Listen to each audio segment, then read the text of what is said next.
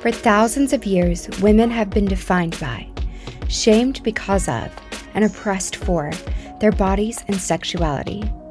Societies globally and historically have attempted to keep women's power at bay by controlling the narrative over our bodies and sexuality. If you're ready to reclaim your power, recharge your relationship with your own body, and reignite your sexuality, then you have come to the right place. I'm Tara, a body and sex positive advocate who aims to break stigmas and end shame when it comes to women's sexuality and their body confidence. You are now tuned in and turned on with Tara. Happy New Year, 2023. I am so excited to see what this year brings. I myself am starting on a challenge this month 27 days of working out twice a day, drinking a half gallon of water, journaling daily, and reading at least 10 minutes of nonfiction, which is hard for me because I love murder mysteries, the fiction ones. but um, of course, you know, also making healthier decisions with food and drink. No alcohol, no candy bars, no cookies or sweet tea from Chick fil A, etc. All very hard for me. I'm only doing 27 days because on January January 28th, my birthday celebrations officially start. And I'm not crazy enough to turn down cake or shots on my birthday. At the beginning of each year, we all tend to start off with some sort of resolution or a way to challenge ourselves to be our best. I believe in each of us is this desire to reach this version of ourselves that is often called our highest self. To me, this self is the version of us that is taking the best care of the body or the vessel our spirit is in right now. It is the self that separates itself from the ego and the self that focuses on mental, emotional, and spiritual growth. Anyone who knows me knows that I am pretty into the woo woo. I love all things manifesting, crystals, being one with the universe, meditating, etc. I guess in a way, this would make me a pretty spiritual person. Of course, the adjective spiritual doesn't just describe woo woo people like me, but no matter your religion or your belief system, you could be considered a spiritual person. Spiritual is defined as relating to or affecting the human spirit or soul as opposed to the material or physical things. Now, I feel like many of you would agree that sex is pretty much considered a physical act. At least that's how I've always seen it. Sex is something very much, in my former Christian life speak, something of the flesh. I have always felt like I couldn't be sexual and at the same time my most spiritual or highest self. There's this subconscious belief I have that sex is bad, dark, physical, completely of the ego. And my spiritual self is in direct opposition while being good and light. I often feel like those two versions of myself, the spiritually awakened me and the sexual me, cannot coexist. So, in my past, if I've been focusing on my inner or spiritual growth, I've really neglected my sex life, and vice versa. I feel consciously or subconsciously a lot of other women could struggle with these feelings too. Perhaps this belief that sex is inherently bad keeps you from being sexual, especially in a time of personal growth. But what if I was to tell you that not only is sex not bad, it's also a spiritual act necessary to reach our highest self? But we'll get to that later.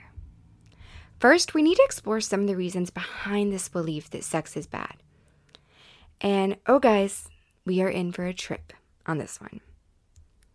Now, I'm talking especially to women that personal belief that sex is bad, something like that's subconscious deep inside us that sometimes we have trouble facing. I've always said, oh no, sex isn't bad, but I know subconsciously because of the way I was raised and my religion that I actually do think it's bad deep down inside. But there's actually like a whole history of women and sex being associated together in a very negative light. I've mentioned before that women have been shamed for their sexuality for centuries. So we'll just start in the Middle Ages, you know, 500 to 1500 AD, just about a period of 1,000 years.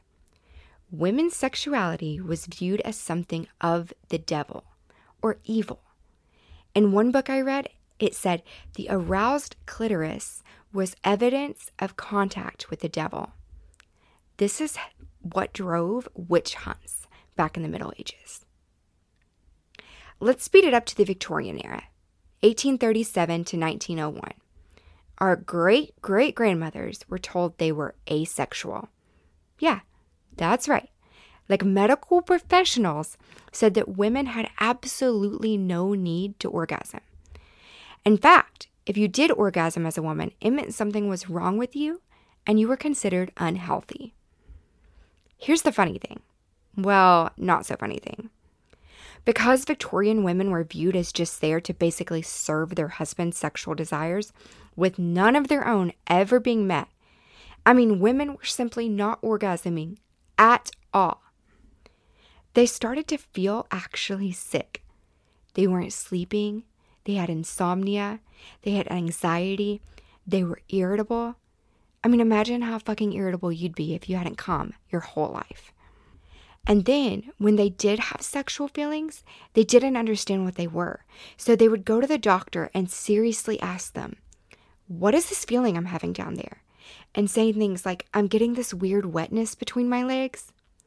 So many women were coming in with the same issues that doctors actually labeled it as a medical condition, calling the syndrome hysteria. Now, I know you're wondering, well, how was this treated? Here's the real kicker doctors would press against a woman's clitoris until she had an orgasm. Except they still refused to say that women were orgasmic. Their hands started cramping from treating so many women that they invented the vibrator. You guys might think I'm joking or like exaggerating, but no, this is actual history. Look it up Dr. Granville and the invention of the vibrator.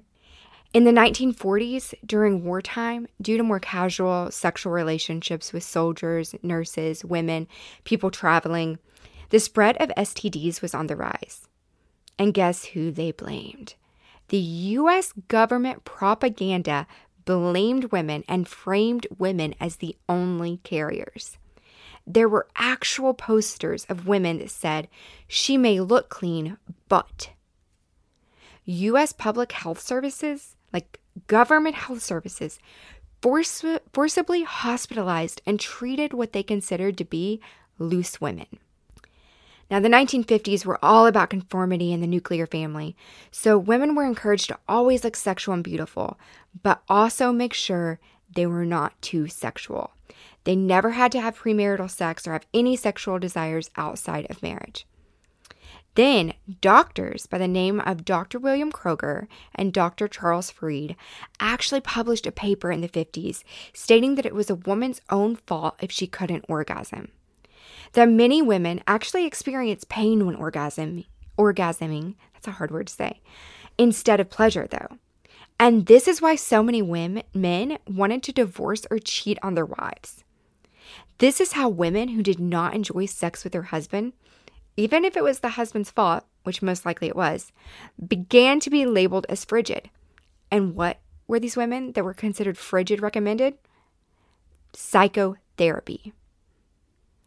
You're getting the point, I hope. Women's sexuality has always been viewed as the problem. Women were evil witches or STD spreaders if they enjoyed sex. If they did not enjoy sex, they needed psychological help. Or, worse, women were seen as complete robots without the ability to experience any type of sexual pleasure and were just around to service the men in their lives. Sure, there was the sexual revolution of the 1960s and 70s when birth control was made available and women finally began to feel sexually empowered. But what's scary is that wasn't even a hundred years ago. My parents were born in the 60s and 70s.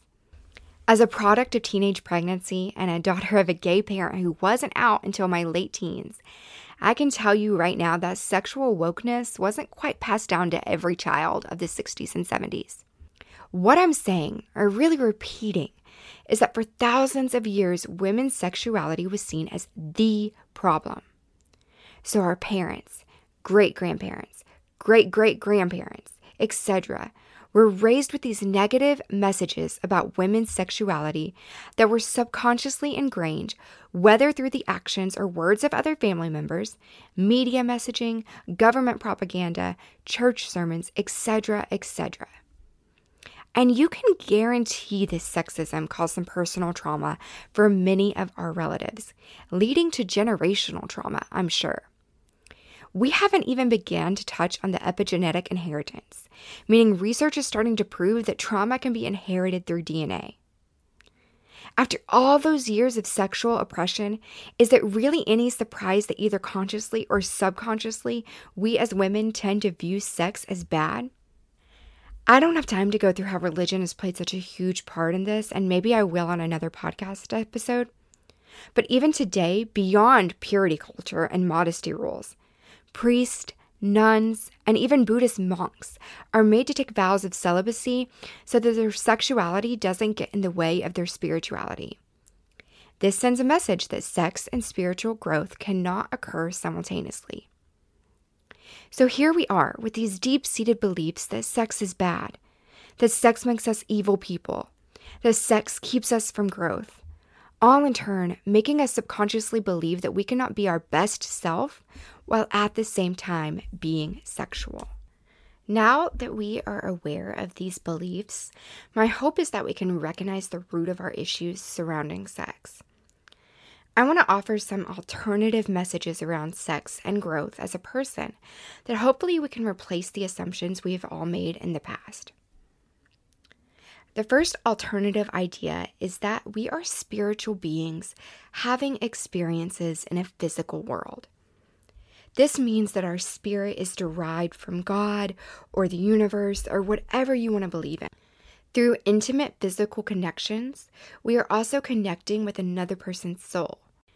I'm not just talking about deep, loving sexual encounters either.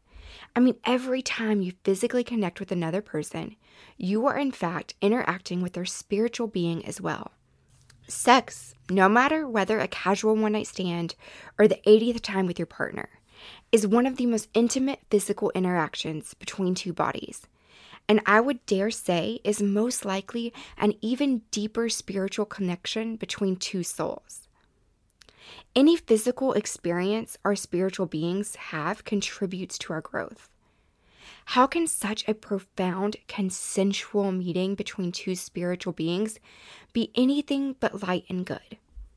Now, I know that was a little woo woo, but we're going to go on to the rest of the reasons which maybe aren't so spiritually based. Number two, orgasming creates the same state in our brain as meditation. Meditation is a practice of mindfulness, where a person clears their mind of all the thoughts they have normally and remain instead in the present moment. Meditation has been proven to assist those with anxiety, stress, insomnia, high blood pressure, depression, and even cancer patients with their pain. The same thing happens to our brains when we orgasm as it does when we meditate. An article from Scientific American stated that orgasm and meditation dissolve the sense of physical boundary. This means we become less self aware, our inner monologue shuts off, and we disconnect from our ego. Sounds like growth to me. And also, just a quick little note for all you kinky people out there. It is said that spanking and sex or physical pain, if like consensual, of course, can also bring about a certain state of meditation because people can remove themselves in and out of their body in order to handle the pain. Just something to think about.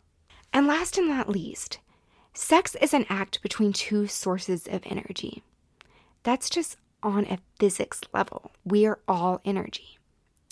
And energy is exchanged through sex. And hopefully, most of the time, that energy is a loving energy. Whether or not you are in love with the person you're having sex with, you're most likely wanting to bring them pleasure.